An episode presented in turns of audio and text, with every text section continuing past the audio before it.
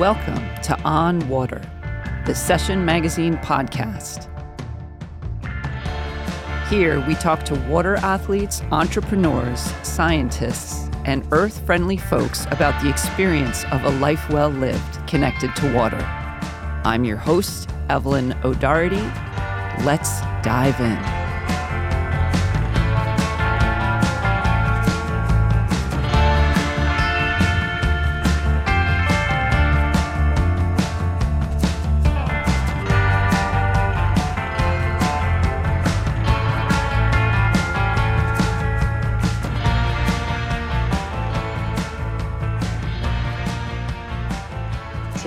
We're here with Ireland's Dylan Stott, one of Session Magazine's serial contributors, a surf writer, and one of the Ireland big wave surf scene contenders. Dylan, thanks so much for taking some time to meet with us today. Thanks, Evelyn. This is cool. Yeah, it's great to have you here. And uh, as I was saying just before we started recording, I know so very little about you even though you've been writing for Session Magazine since we rebranded back in January. So this is a really fun way to uh, connect and just get to know one each other. Since way back in the beginning, yeah, and it's um, it's cool to get involved with something where right at the start. That's been a dream of mine. So thank you yeah. for. Oh, we're we're so stoked to have you. You have no yeah. idea. Like the whole team looks forward to your articles. You know when you submit them. Um, so Dylan, tell me a little bit about like where did you grow up and how did you get how did you start surfing? I grew up in Long Island, the east end of Long Island, um, to be specific. Uh, Southampton, to be more specific. Shinnecock Hills, to be most specific, and it's shaped me in a very odd way growing up there because most people, I think, know the Hamptons from movies and TV shows, especially around here, you know. So for sure. So you say if when, whenever I say where I'm from, I always include there's like I say but, and then this whole pile of other stuff, you know. But it is a very strange place to grow up, and it becomes stranger the further I'm removed from it. Mm-hmm. The house where I grew up in was on Shinnecock Hills, which was a piece of land where the Shinnecock Indians buried their dead. So they buried them all on the. There's basically the biggest hills in the Southampton area, facing yeah. south. So yeah. filled. It's basically a big graveyard, and that's where I grew up. And on the other side of that is the res. What's left of the res? It's not actually a reservation. It's it's a it's a nation right? Because they've held on to it since the very beginning, but they've only held on to 800 acres of it, where they used to. The original mm-hmm. agreement in the 1900s was 5,000 acres, that which included the Shinnecock Hills. So, um, and my grandpa has, uh, you know, tribal affiliations, and I grew up dancing at powwows and going around with all my my powwow friends and sure. Um, so I grew up with this very skeptical view of society, you know, and but the surf is good. yeah, yeah. Surf, surf, is fun there. So I grew up surfing too. So I'm really, really lucky. Um, but yeah, it's definitely shaped my view of the world in ways that I can't undo again.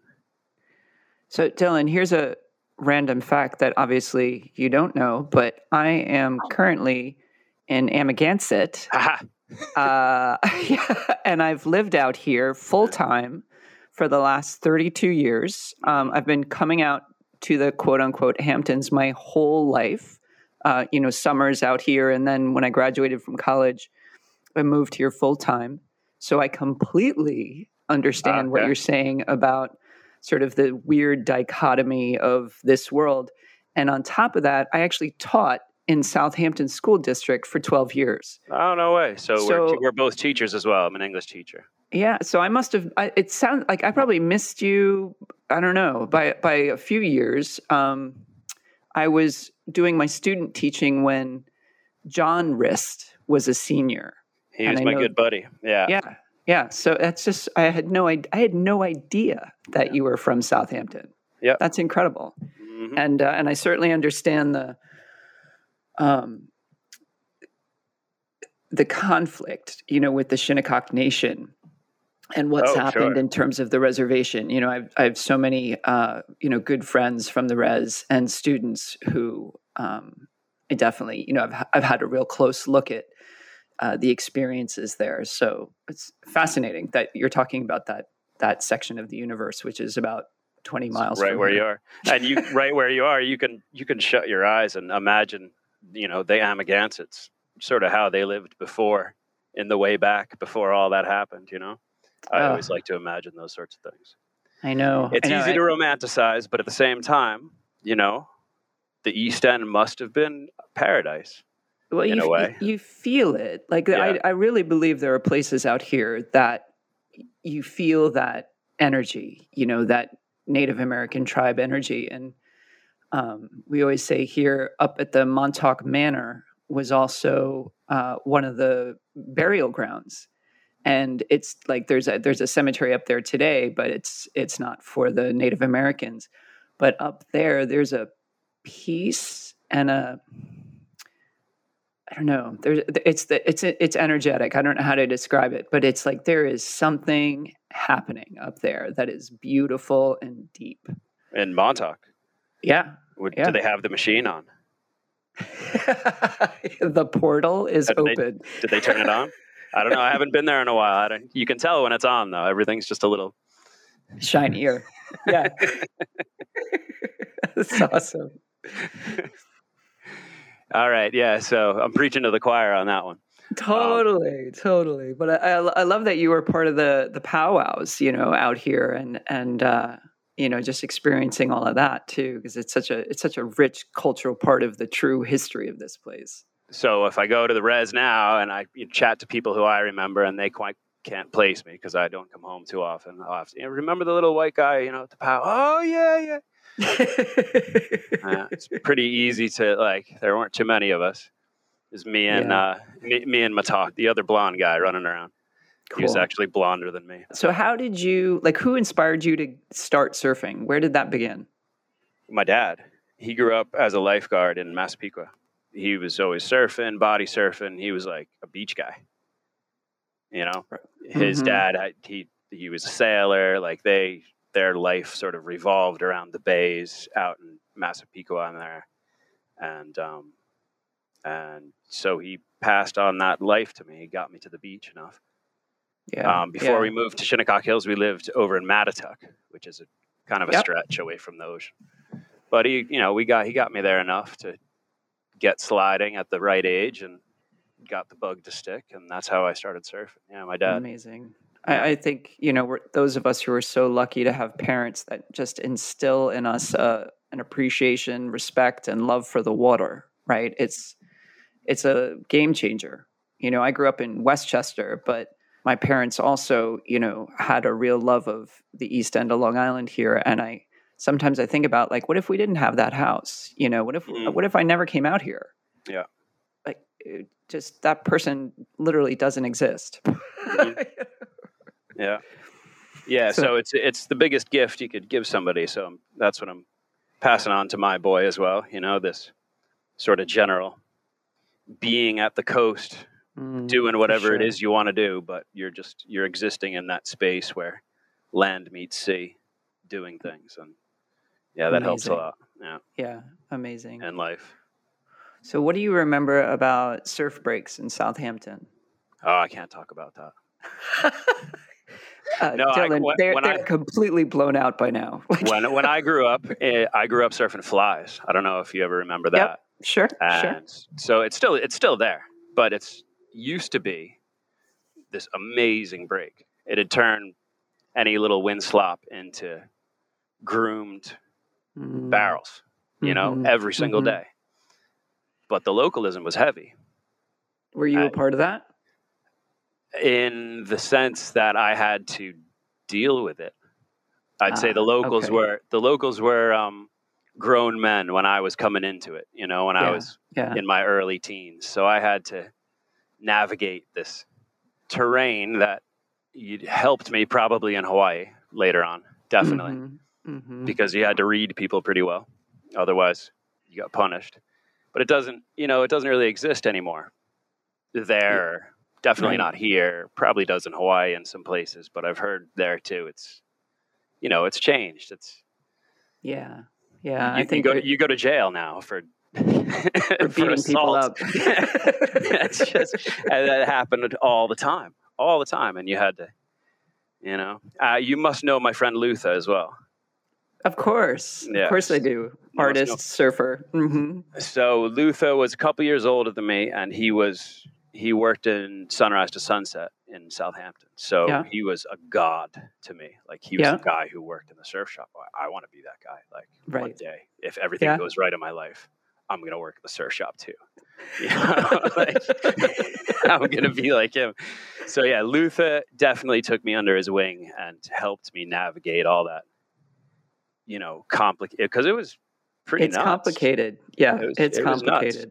And you, you go. I've been around the world a little bit enough to know that back home back then it was about as complicated and as it gets. You know, like heavy, heavy. Mm-hmm. Yeah. Mm-hmm people you just you had to avoid people but also you know i lived living in shinnecock hills i rode my bike to the beach all the time so either i'd ride one way go into hampton bays over the bridge or i'd go the other way to flies all mm-hmm. the way mm-hmm. around the bay and the guys would see me riding my bike and they'd they'd start to stop and pick me up you know take me all the way to the break surf with me they'd buy me pizza or a sandwich afterwards so like i also saw the other side of this localism thing where yeah. hold on, like I'm kind of a local too. Like this is yeah. this works out for me a little bit. Right. Wow, those are good times, right? Mm, I, you know, the best of times, the worst of times. Yeah, right, eh, right, right, right. you have, uh, do you, besides Luther? are there any other names that uh, you can throw at me? Just see if uh, there's some recognition. Vinny McGann uh, was a big Vinny. Influ- yeah, yeah, Vinny's a good friend of mine. Mm-hmm. Yeah. so Vanny's a real good surfer, and he always he was one of the guys who kind of, you know, he always looked out for me. One time he took me to Block Island. I was I had no money. Right. And We were sitting there in Hampton Bays, and he's like, you know, Block's gonna be cooking. I was like, yeah, you know, I'm broke. He's like, oh, let's go anyway. I was like, man, I, I, I have no money. He's like, come anyway, I got you. And I was like, really? I like so cool. That's so nearly. Nearly broke down in tears, you know, and he took yeah. me on the whole trip, paid for the, you know, everything you need to pay for the food, the hotel, drinks. Wow. Yeah. Just, yeah. And it was one of those, you know, I got taken under the wing and that feels good. Mm-hmm. Mm-hmm. Do you pass that on now? I try to. Absolutely. Yeah, that's nice. Whenever yeah. I can. Absolutely. Yeah. One of the ways I can pass that on is if somebody inspires me, and it's usually younger talented surfers in some sort of way that goes beyond their surf talent. So I can pass that on in the way that shows the world their character, which means yes. something more than, you know, just a good wave that they caught or whatever. That's so good. I, I actually did a podcast yesterday with Brian Talma. Brian is a um, just a multifaceted waterman from Barbados. And one of the things that he celebrates too, and this thing he calls the Beach Culture World Tour, are the athletes who have the most impact both on the water and on land. And it sounds like you're doing that that same like look, you know, for the the person who's not just a good surfer, but um, you know, has real character out of the water as well. Something else, some some panache or yeah. Yeah. Yeah, something cool. So, from your roots there in Shinnecock Hills, how did you wind up in Ireland, of all places? I suppose I had to go to Hawaii first. you suppose, yeah. Yeah, I wanted to surf. I remember having a conversation with my best friend at the time, my buddy Matt, I've, who I've lost contact completely with, Matt Ramsey, if you're out there. What's up? Mm-hmm. Um, but he's just like, yeah, his dad made furniture, cabinets. And I was like, well, I'm gonna go to I'm gonna go to Hawaii and go to school and surf. I was like, are you, you gonna come to Hawaii and go to school and surf? He's like, no, I'm gonna go to school in Pennsylvania because they have this really good cabinet making school mm. in Pennsylvania, and then I'm gonna work for my dad for a while, and then when I'm 30, I'll, I can go, you know, I can do whatever I want. And that just like that blew my mind. It's like right. 30. 30. Man, I plan to be dead by then. Like, I don't yeah, know what you're going to yeah. do. so responsible. Yeah. So, um, yeah, so then I went off to Hawaii, just not a clue, just complete haole boy. Um, the only connection I had, my mom's uh, partner was from Hawaii. Nice. From from Ewa. Ewa. Never ever go to Ewa. So he he basically he basically told my mother he's like don't let him go like don't he's, right he'll never go don't let back. this guy go to Hawaii on his own. but um he got my, my he got me a job in Waikiki and got me enough to sort of get set up something you know and I stayed in the dorms the first semester. Awesome. And then right up there after that I moved up to the North Shore and found my first little crack shack in Waialua and kept stepping it up from there for the next nine years. I think I lived on the North Shore. Right, the University of the North Shore. Yeah, definitely. yeah, definitely. I went to school at, at Hawaii Pacific University. I always tell Beautiful. people I went to UH because nobody because it's just easier. I don't have to explain it then, but I didn't go to UH. I didn't get in. I went to Hawaii Pacific University because my grades in high school were terrible. Like I was, I was, I flunked out of school basically if it wasn't for an English teacher. Is that so, right? Yeah. That's so cool. one guy just just gave me enough spark to sort of keep my education. Who was Barely. that in Southampton? No, I went to school in Westhampton. Ah, uh, who is that teacher? His name is Mr. Wood. Okay. Never knew his first name. He's hmm. retired mm. a while ago. I don't even know if he's still alive, but mm. he changed my life in spectacular ways. How did he do that? He just read us literature and explained mm. it in ways that applied to our lives and explained how this this all these classics that they force you to read in high school mm-hmm. apply mm-hmm. to your life and how they're really not boring. in fact, yeah. they're the most interesting thing you could possibly be doing is reading these books that they're forcing you to read. So so from there, it just it made me want to read. It made me. I mean, I already read. I already read a lot. I was an avid reader. I read trash Stephen King novels, even though I love Stephen King. And, mm-hmm. But he does write trash. it's yeah. brilliant trash. Good trash, yeah. but yeah, I spent 11, 12, 13 years old reading all that stuff. You know, once I got into high school, I just lost most of my interest for everything. Yeah, except for that. Yeah, he changed. And I, it wasn't just me, he changed everybody's perspective on how to look at books. Who Isn't that amazing? Lucky enough to have them in class, you know. Yeah, for sure. Right, yeah. like one teacher can really change the whole trajectory of your life. Yeah, I totally agree. But then I went to university and pretty much did the same thing, but like barely hung on, barely okay. went to class enough to, you know. I okay, surfed. you were surfing. Yeah. I barely did enough. You know, I got notices they were going to kick me out if I didn't get my grades up. That went on through the whole like you said, there's another kind of university going on there. Mm-hmm. That's not really in the intellectual zone. Yeah, but I think a lot of people understand it. You know, it is. It's the university of life, and mm. specifically, mm. you were you were chasing after you know the surf and progression there. So it makes it makes a lot of sense. You know, and but so even with all of that, like you somehow graduated right from uh from college or somehow graduated no no, I, I, I, have my I have my undergraduate degree. I got three more postgraduate degrees after that. Love that. But um, it, while I was going to school, I went. I had to work, and I didn't want to work in Waikiki bussing tables. That's for sure. So I got a job trimming trees, trimming coconut trees. Wow! Because I saw all these guys, these coconut tree guys, and they were just most badass looking guys I've ever seen. You know, they all had their shirts cut off at the sleeves with the bandanas yeah. on, like sunglasses. They'd hang onto the back of the truck. They wouldn't even ride inside. Yeah, with the with the cane knives. Yeah. I see these guys, you know, and then my friend, I lived with this guy. I moved into a house at Pipeline.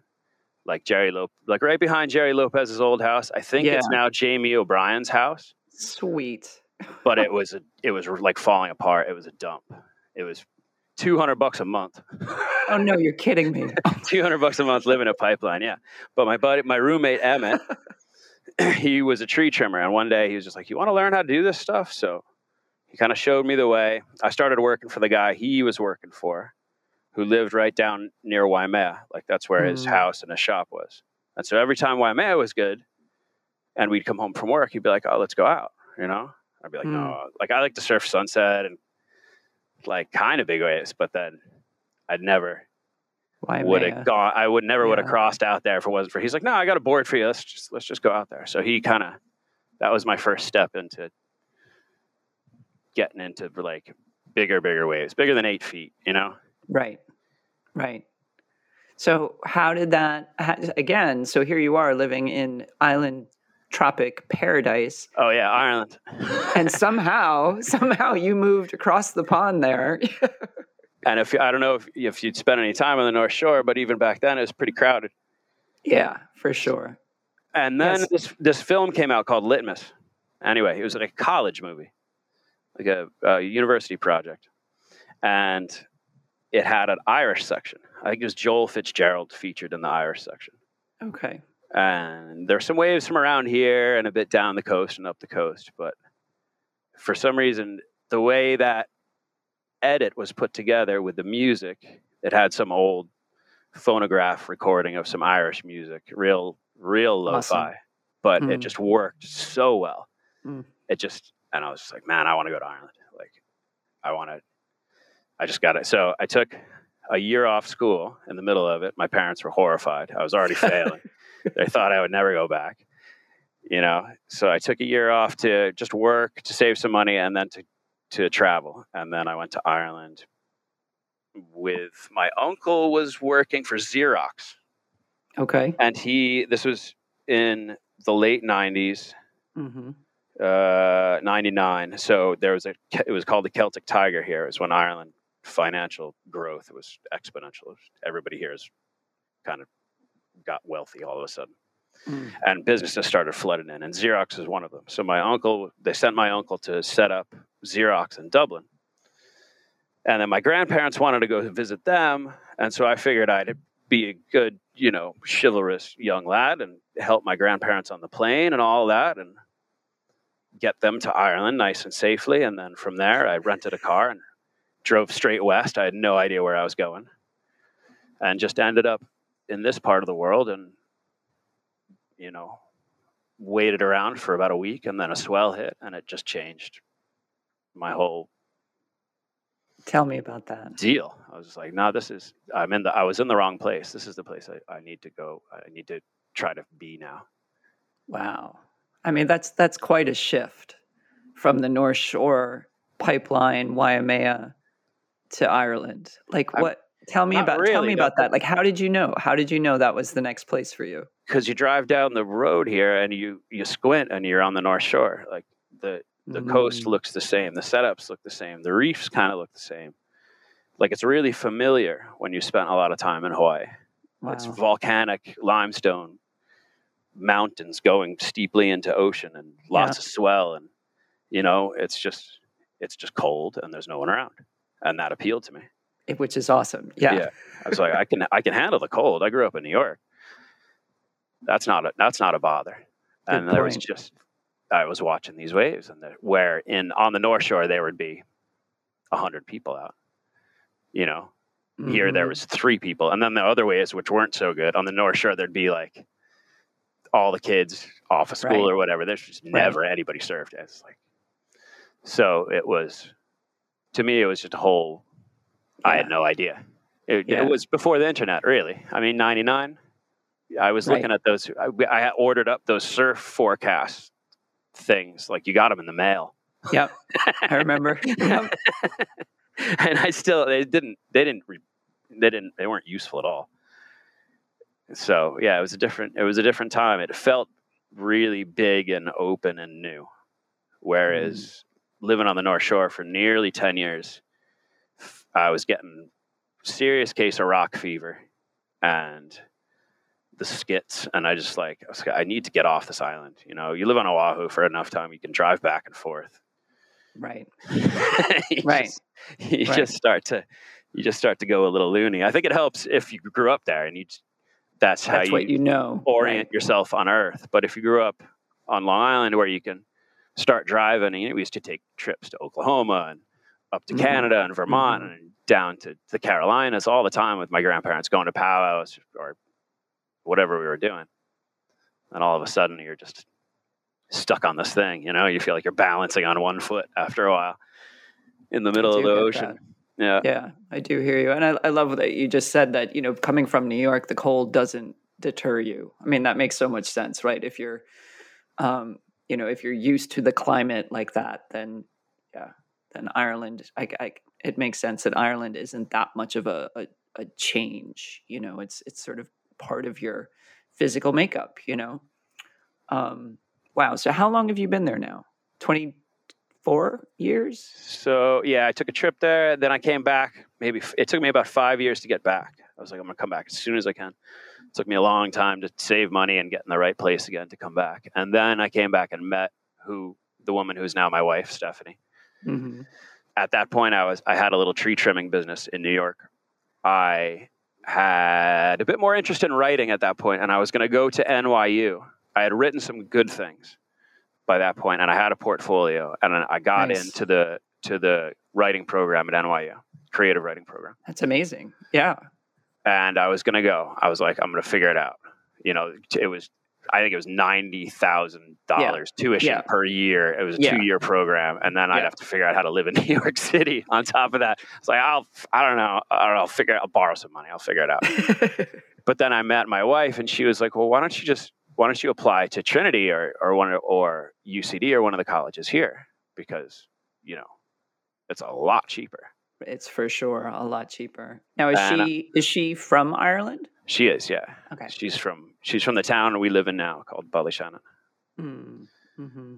And so she convinced me to apply there, and I applied to Trinity, and I applied to UCD, and I didn't get into Trinity, but I got into UCD, and the whole program was ten grand compared to I don't know how much would it cost to go to just NYU. goes to show. It, cost, yeah, it would have cost half a million dollars to go to NYU or something, but but yeah, so I did the program there, and that's when I started living in Ireland. Started out in Dublin, in the big city, and so slowly, fantastic. slowly, kind of worked my way up to live on the West Coast now. Mm-hmm. Mm-hmm. And still surfing, and I know you connect with a lot of the some of the Long Island crew when they come over there to surf. So that yeah. must feel good to have, you know, sort of connections back to your New York tribe. Oh, it's always good to see. I'm not just Long Island, like you know, almost any Americans that come this way, right, and say something. I'm like, ah, American. uh, what are you doing? You know, and I figure out where they're from because there's not too there's not too many that come around, and the ones that do make it here are, you know, tend to be well traveled and focused, right? Have, like they're choosing it. Yeah, yeah, yeah. It's a very careful decision to come. Yeah here for a surf. Amazing. All of that just, you know, what a great what a great trajectory your life has been on. Uh, you know, from the even the writing moving it over that way and surfing and anyway, you just paint a really vivid picture of how beautiful that coastline is, you know, in Ireland. With a last name like O'Doherty, you'd think I'd, I've been over there, but I haven't yet. But I'm definitely, it's on my, my top three list these days mm. to make my way. Yeah, most of the Americans come over for a tour, and they they land in Dublin, and they end up going around. They just call it the Kerry Ring, I think, but they they, they never come up this way. Mm. It's like this sort of this this parade they take the the American tourists on. No way. yeah, and it doesn't it doesn't involve up here. So here we get a lot of Northern Irish, you know, people from the north of Ireland mm. have their holiday homes, and they come down in campers and Mm-hmm. Yeah, I know very... one of the one of the places I'm I'm really interested in visiting is there's a former artist uh, writers colony actually um, called Great Blasket Island. Have you oh, heard yeah. of that? Oh yeah, yeah, yeah. It's very famous. Yeah. yeah. It's um that's where they shot the end of Star Wars, isn't it? Oh, I don't know that. I think may, so. Could, it's either they have, they have. There's no electricity on the island. No, so, no, no, no. So I don't know how they would do that, but I'm sure they could figure it out. Anyway, that that would be on my American Ireland tour for sure. It mm. just looks like I think that's a... I think actually that's part of the sort of that no yeah. don't say that i know it's been programmed you know you guys have like it's been programmed it's an yeah, odd thing mm. all right well I'll, Yeah. Doesn't mean it's not. Doesn't mean you shouldn't go to the Blaskets. I hear they're incredible. I've never Right. been there. I've Right. never been there. A friend of mine who is a filmmaker, um, Peter Klein, was out there. He spent a ridiculous amount of time out there by himself shooting birds for don't know, Yeah. the BBC or one of them, one of them big. Yeah, cap- it just sounds companies. attractive. I mean, Mm. the whole, you know, they've they've just maintained those, you know, those cottages, and there's no electricity, and you, you know, your evenings are spent by candlelight, and it just all of that just really appeals to me for like a, just a detox. You know, just check out, connect with this, you know, place where people used to just come and write.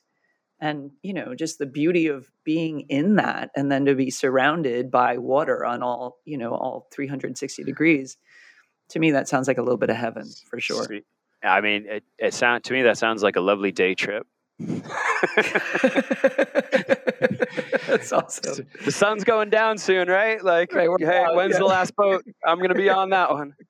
And yeah, for me, to it would never work for me to write in that sort of solitude.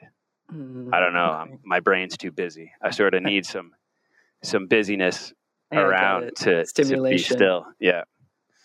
Yeah. So, just speaking of, you know, since you're you're so uh, immersed, right, in that in your sort of love of literature and your love of writing, who is your favorite writer? oh. Sorry, Um,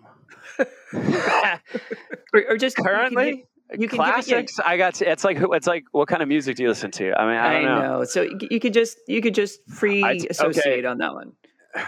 Probably the most inspiring writer for me would be Hunter S. Thompson. Who's that Uh, and why? Um, Hunter S. Thompson was a journalist from let's see, from he started in the fifties, stopped writing at a, in the nineties, early two thousands.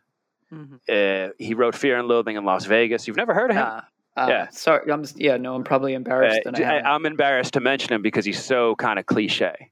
Mhm. You know, uh, like uh, it, it kind of, it's like if- I say I'm from the Hamptons, all of a sudden people have this look at me I this it. If I say you say like Hunter S. Thompson, they're like, oh yeah, well what are what are you on right now? right. What are you? But um, I think his way of journalism is he has a way of telling, of being honest, uh, but n- not necessarily telling the truth. yeah. and sometimes Oh, the two seems- things are don't they're like magnets that are repelling each other honesty and Yeah. truth especially Yeah. in writing.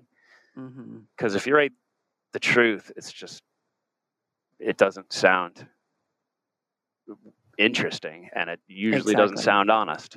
So yeah the way he he just bent the world to to shape his message or his meaning or what he's trying to do with whatever piece he was working on and the way he wrote about sports like the way he wrote about muhammad ali Mm. or the the french skier guy jean pierre Jean Claude pierre i think Mhm. you know the way he wrote about sports or norman mailer the way he wrote about boxing Right. where y- you know and that's why i hesitate when you said oh surf writer i was like okay but Yeah. No, I don't think too- any surf writer. I don't think any surf writer writes about surfing and is successful at it. It's just you're writing about people, Right. you know. And if you try to write about surfing, it's just it, it ends up being like most of what you read in the articles these days, and it ends up being about surfing, and nobody really is Nobody that really interested. reads it. Yeah, about who caught what wave or the biggest or did the bottom turn and the the air three. I mean, nobody that doesn't go it. very far.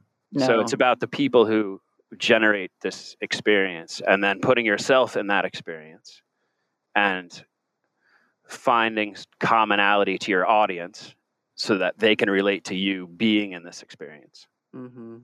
And to do Mhm. that, you I think you know you have to lie to tell to be honest Well, because to put to draw people in. yeah right? Sort of expand the experience in order to capture capture a reader's attention.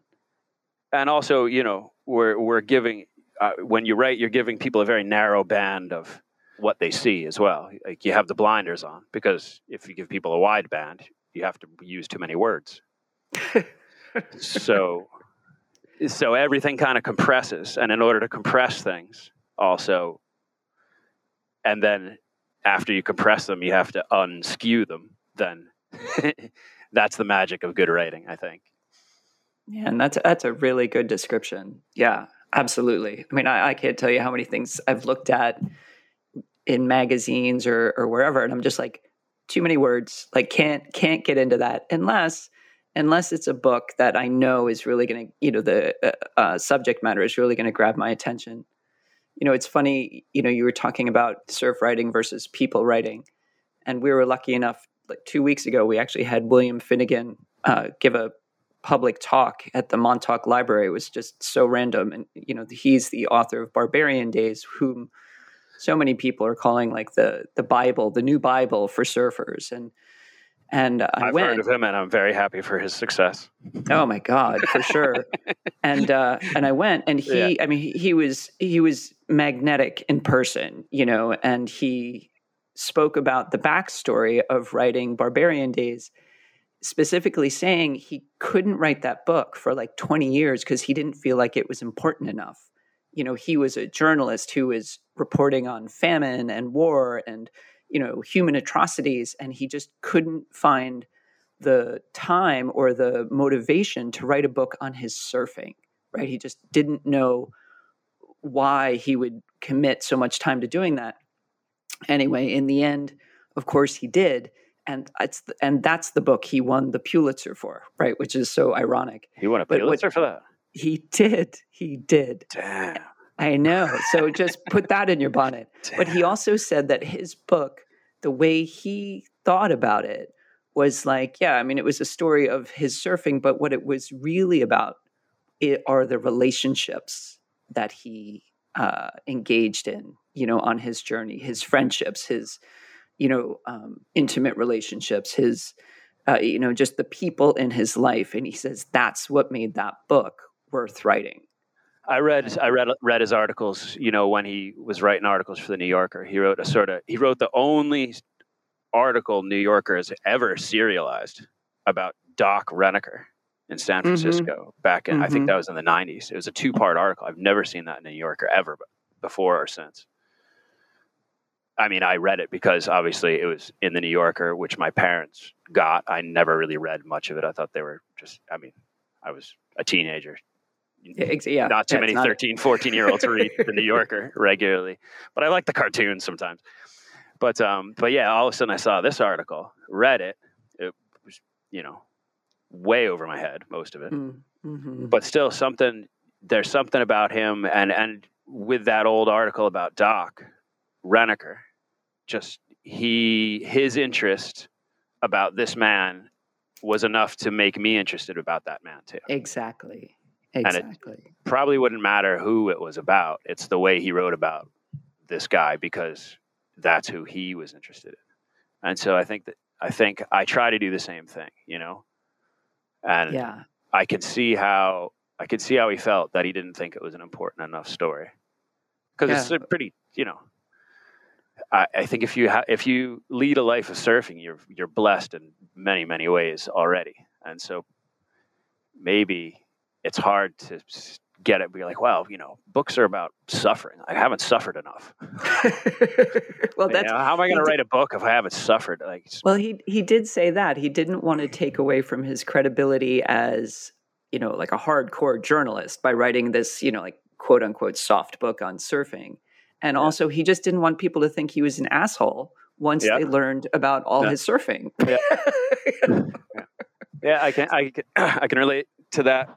Um, yeah, yeah, but I mean, there he is. That's that's a Pulitzer Prize winning novel. So I, you know, autobiographical I mean, novel. You're like, yeah. I can't, I can't write, I can't let anybody read this. Like this is, I, you know, right, yeah, right. It's narcissistic or something. Absolutely, yeah, absolutely. Yeah. No, he said he struggled with all of that, but there you have it. Now, now it's you know it's out there in the world, uh, and people are eating it up. You know, by my the buddy. My buddy Richie Fitzgerald, who was when I first got to Ireland, I found the, the only surf shop I could find.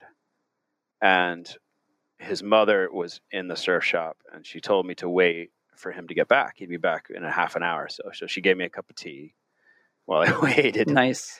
mm-hmm. and we mm-hmm. drank the tea and I chatted to his mom and then he came back in his van and he said, "Jump in, I'll show you the I'll show you some waves." So we drove up the coast and the last spot all these waves were magnificent and mm. huge. And offshore and blue and nobody was out anywhere.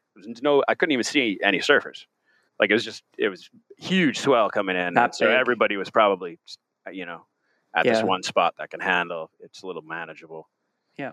But he showed me all the heavy spots, and we ended up at Mullaghmore. It was the last one, and we pulled up there. It was like, it looked like I had seen Waimea. It like it's. I think it was in '98. The swell came mm-hmm. in that was so big they just closed off the whole bay. They the police were there trying. They were arresting people trying to go in. Like it was ridiculous swell in '98. It looked like Waimea Bay, like that. It was like an A frame from the middle of the wow. bay going left and right. It was that yeah. scale and barreling and spitting, and there was just nobody out. And he's like, "Yeah, here's Mullaghmore." I was like, "What the what?" He's like, "Yeah, it's you know, it's kind of like this all the time." I was like, "Nobody surfs." He's like, "Yeah, the, the the Malloys came and had a tow at it one time." Like one time. what? Yeah, and so that that more than anything. I was on the topic of Richie because he also wrote a wrote a book, you know, a memoir book of him growing up in Ireland. Um, nice. And it's, it's selling like hotcakes. See, you know, you never know. So, yeah, I know, I know, I know. So all these guys are putting out books.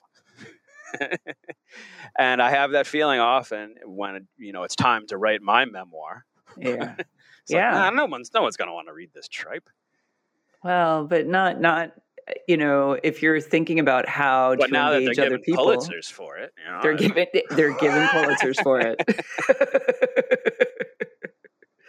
Absolutely, and and you, I mean, I, I've read a couple of your articles, obviously, that you you know about Mullaghmore, and you write about that place. It's like almost in a mystical sense, you know. So I just, uh, you know, I can I can feel your your attraction to it you know and and how beautiful that must that that place must be you know mm. some of the photos i've seen are just i mean they're frightening quite honestly but they're also like majestic and powerful and you know what a what a the color of the water there is is even darker different somehow it's just incredible just absolutely amazing it's it's one of the one of the best waves on earth you know?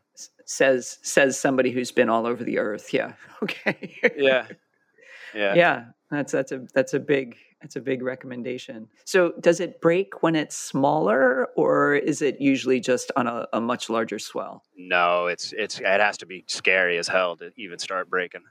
That's what makes it special. Yeah. Yeah, yeah. yeah it's not like pipeline. It doesn't you know you can't surf it at four feet and 12 feet no it has it's it starts at about 10 foot sort of on the hawaiian scale 20 to 30 foot faces right. and then upwards. Yeah.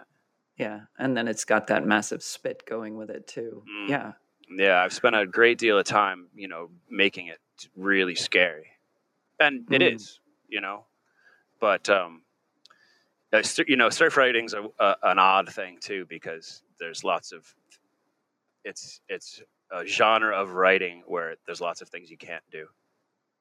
So there's what lots do you, what do you mean by that? you, you know, I, you can't just go around the world writing articles about surf spots. No, you you wouldn't live long if you exactly.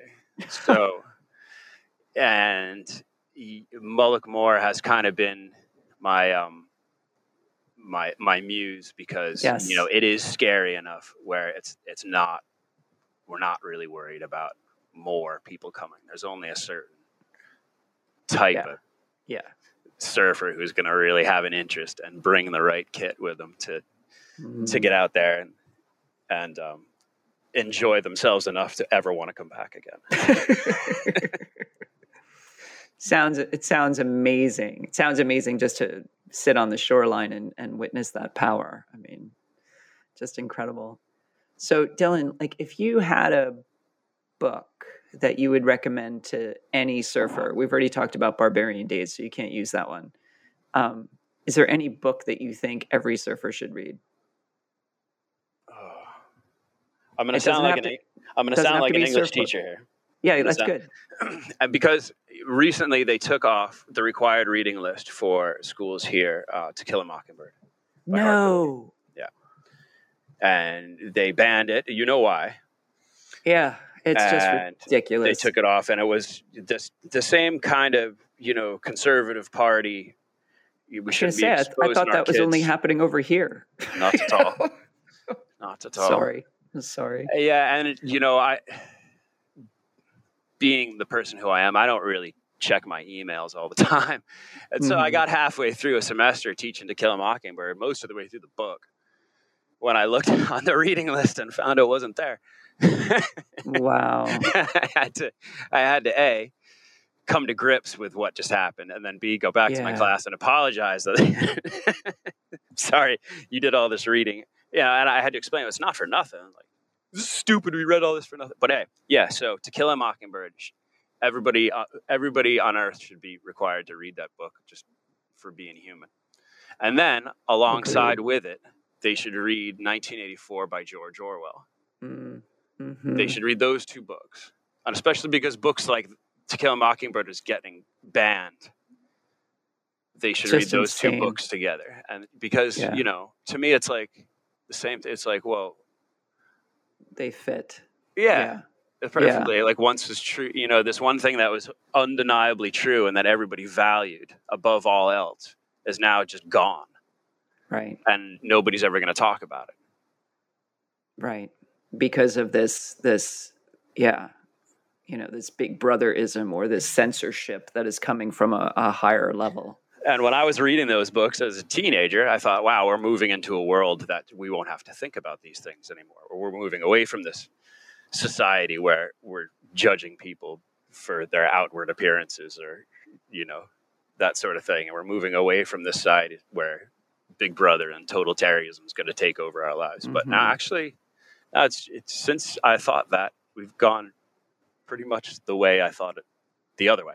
the opposite backwards. direction. Yeah, yeah. we've become we've become more racist and more enslaved as as society, and not just Americans. You know, it's not mm-hmm. just you guys. Although it looks pretty bad from over here. it, it's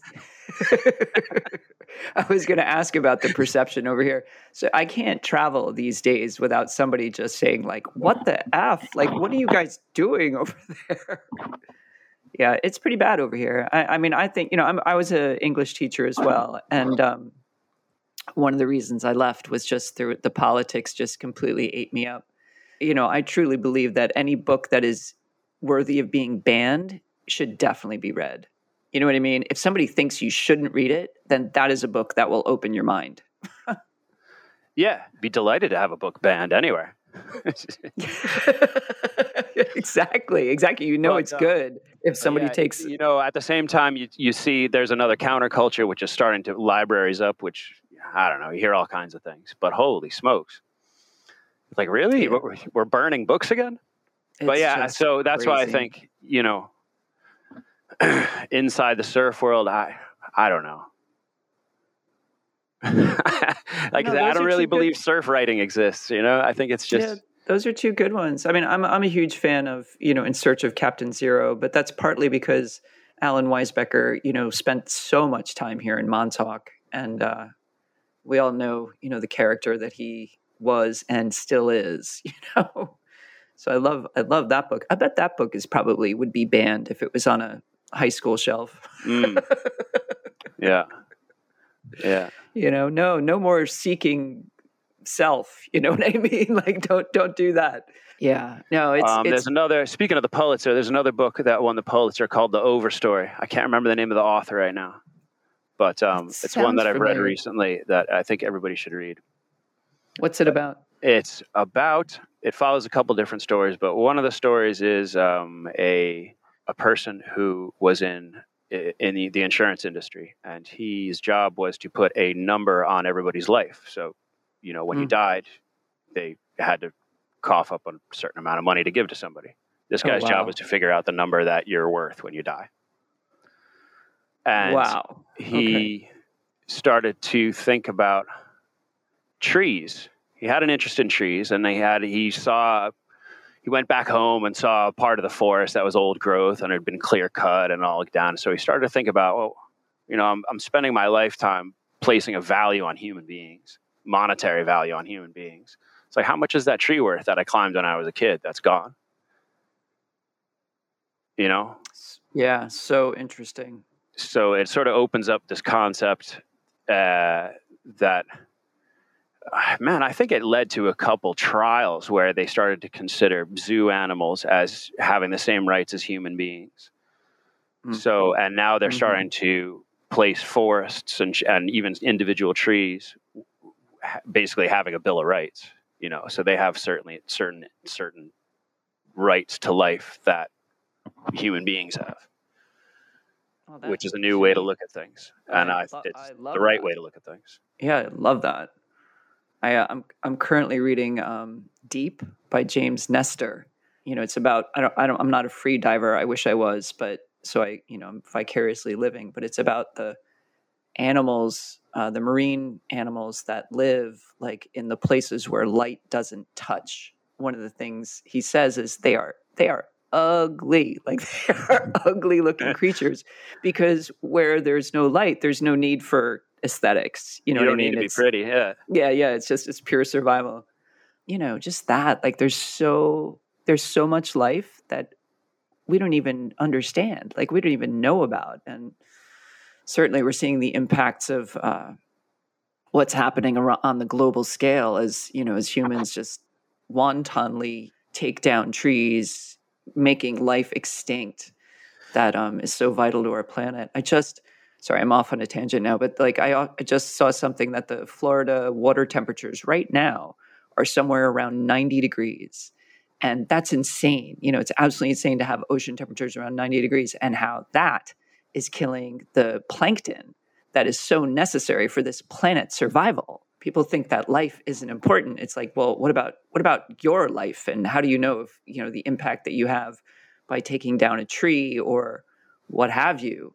Isn't going to have a huge global impact 10 years later on. It's just, you're singing my song, Dylan. Sorry. Yeah, we're, we're, we're on the same boat here in this. We're singing from the same hymn sheet, as they say. Oh, I totally, yeah, I, I can get going on that in a heartbeat. So thank you. Yeah, and it's, it's you know, uh, when I teach students, like climate anxiety is, is real. Like, it's real. Crippling. Yeah.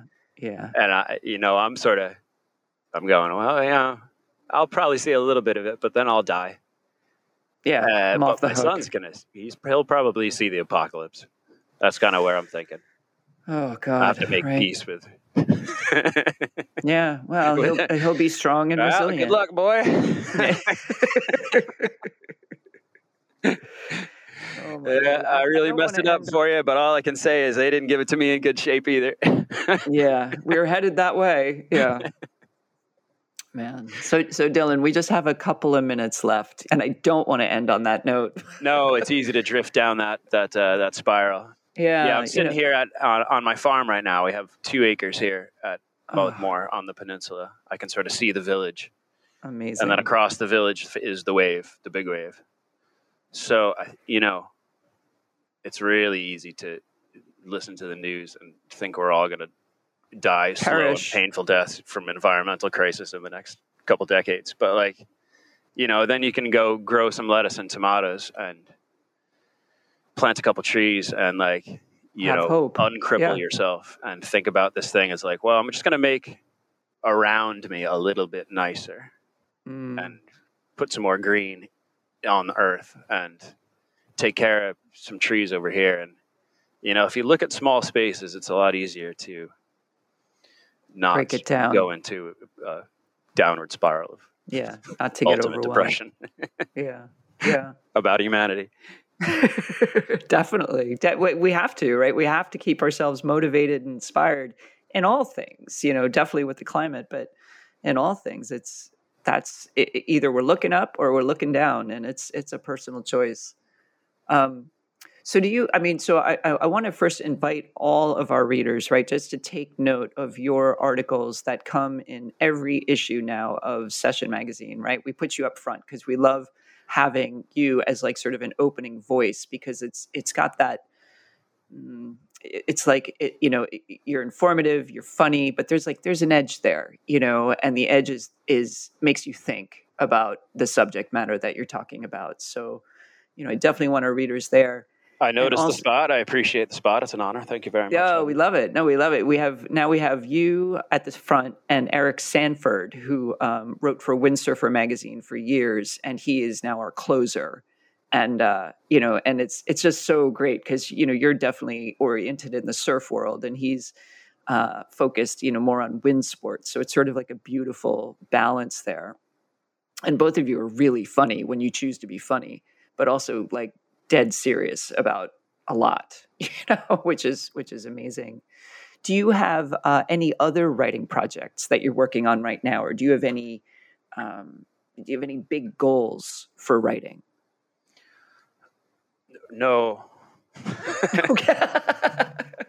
That's cool. No, I when I I went to after I did my postgraduate in creative writing, I went to New York. The only time I lived in New York City, trying to mm. knocking on doors at publishing offices and trying to sell this book idea that I had, and it was uh, it was fun. I almost I almost um almost had some very small successes, but not quite. And since then, I've been like, well, I'm going to write a book one day but mm-hmm. you know, I'm a dad and I'm a teacher. Teacher. Mm-hmm. We run a little farm, and you know, then the surf gets good, and and it's hard to. Um, it's uh, I don't know how Finnegan does it. I don't know the life you throwing a war every between, you know. but um, exactly. I I imagine that I will sort of. I've always imagined that like I can piece together a lot of these articles that I've written throughout the years in mm. some sort of in some sort of way and bind them together in in a cool way later in life. I've been dabbling with that. that idea. Yeah. Where else um, have you written? Like where else can people find your writing? Well, all the Magicseaweed stuff's gone. Um, I've written Which is so uh, crazy. One one article for Surfer's Journal. If you go way way back to 2011 or something, a couple articles for, uh, you know, what's that ESM, which I think is gone. Oh right, Saw Surfer, those. which is gone. It's back. is it Surfer? Isn't Surfer back? Is it back? I think it's back as yeah. part of a like a larger media organization. Sure. Some, some, yeah. yeah. Okay. So like it's controlled by Big Brother, but it's back. All right. That's good to know. Yeah, I mean, I grew up. I grew up in the '90s, and Surfer Magazine was was like the Bible. It was yes. Yeah, there was great, right? It was Matt Warshaw, Steve Barilotti, Derek Hynd. Mm-hmm. Like there are all these people who wrote things that had a huge impact, and I picked up the magazine and actually read the articles because Derek Hynd's review the top 44. Oh my, it was it was scathing and and like he would predict what would happen to the top 44 surfers. Oh, that's little, awesome. Do you remember? I mean, I don't know. It, no, I wasn't. I, w- I started surfing when in my 30s, so I probably missed some of that. It was it was completely brutal honesty, but you know, just totally what he thought about people. Like, wow, he's, he's partying too much. I see him going to burn it out in three months. You know, mm, that's great. and yeah, it was awesome. And so, and, and, the writing back then was awesome. And since then, besides Surfer's Journal, I haven't. You, you, you don't see awesome writing in surf magazines too much. You see a lot of photographers writing. yeah. Know, yeah. Photographs that are being published and yeah. I, I, just to me, photographers look at the world differently. Of course they do. than writers look at it, you know? And mm-hmm. the, when they mm-hmm. try to, if I picked up a camera and started shooting stuff, I, I, I don't know. They, I think they'd have the same criticism of me. They're like, look, you just, you just look at the world in a different way than we do. it's an ongoing conversation with us at the magazine about just upticking the quality of the writing, you know, and reaching out to people like yourself, you know, and you know, and others to just bring that level up because, you know, as we say all the time, like there are athletes, like what are athletes who write and they're usually pretty good, but they're not they're still not writers. You know, they're not coming at it from that understanding and that perspective of make, making people think. And uh yeah, if you have any recommendations, just know that we would always, always, always like love oh, to thank hear you. them. And I mean, you asked me if I had any bigger projects, and I sort Yeah. of pictured a book or something. But saying that, and no, I don't have any like mammoth things like that in the future, immediate future, anyway. But I mean, you guys, you guys keep me busy. Yay! and for me it's uh, you know this is kind of that's a big deal to me like to to have an article go in to every quarterly is a big deal but not only that you know you guys completely leave it up to me and that's Yeah. really special like you have no almost no sort of input or guide into what i come up with next well, we trust you. and know? that's amazing. And Yeah. so for me, that's huge. Like, and for me, like my my goals are to really want to sort of live up to that. You know, I want to improve myself in a way, and that's that's a really good feeling for a writer to have to to be challenged. And I think uh, I thank you for that Oh. challenge and to put me in that spot because because it really does like makes it makes the writer's brain sort of tick. And me especially, I've have trouble. I can't set my own deadlines. I have trouble putting together a project unless You have a deadline. there is something behind it. And I guess it's Yeah. because I've gone through the publishing world with my own things, going, guys, look, I want to sell this. Who could we sell this to? Mm, You know, you like it, all right, cool. And I've gone through the publishing world and been, as every writer has, rejected a million times. And so, as every writer says, ah, it doesn't affect me. Yeah, like, yeah, no, it does. It does. You don't want to do it again and again and again, you know? So to have Right. that trust is super big time.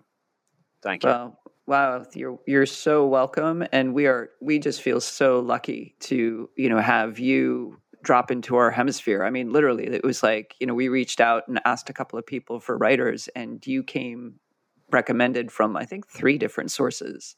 So Woohoo. thank thank you. Yeah, you're like, who was that? Yeah, right. anyway, we're no, we're so grateful to have you too, Dylan. yeah, so no, I'm glad, la- you, I'm glad you guys are there. It's, you're, you're awesome. We're trying. We're trying. You know, we're trying. We're growing. Hey, did you know that we're now distributed in Australia? With this last magazine that you wrote for, it's we are now landing in Australia, probably right about now. All so right. it, it's an exciting new, yeah, an exciting new development. ah, yeah. Yeah, yeah, yeah. So, any any last words for of wisdom, inspiration for your students before we sign off? Mm. Last words of wisdom to your students. Um, this is going to sound really cliche, but uh, for any students out there, just you really have to just be who you are. Mm. hmm It's so cliche, but it's the it's it's Mm-mm. the only thing that works in, in life is to is to trust yourself and follow your own path, listen to your heart, and That's You know, perfect. go where the world takes you. And if you Yeah. try to if you try to forge your own path too much, it's, it's never going to work out, and you'll come back to the original. Yeah, just be Mm. yourself. So Yeah. See what happens. Yeah. Wow. Well, thank you, Dylan Stott, for your time today. We are grateful, grateful, grateful to have you on this podcast. And, uh, you know, looking forward to if you come back to New York, right? Please let me know because you're like down the block and around the corner. Um, and, you know, we look forward to every episode of your writing in Session Magazine. So thank you so much for being here today. mm, thank you so much too. It was really nice to chat to you. Nice to meet you. Yeah. And um, you know what I miss about the Hamptons is clams. So They're still here if that's enough Yeah. of a draw. yeah, I'd really, really love to eat some clams right now. they're they're Yeah, a little harder to find, perhaps. So than- go go have some clams for me if you like them. Oh, I, I think I'll do that, and I'll, All right. I'll even maybe I'll even call up Vinny McGann see if he Call up wants Vinny to go. McGann and go go out with your bare feet and go get him. Exactly, that's what we would do. Yeah. Ah, thanks, Dylan. Thanks, Evelyn.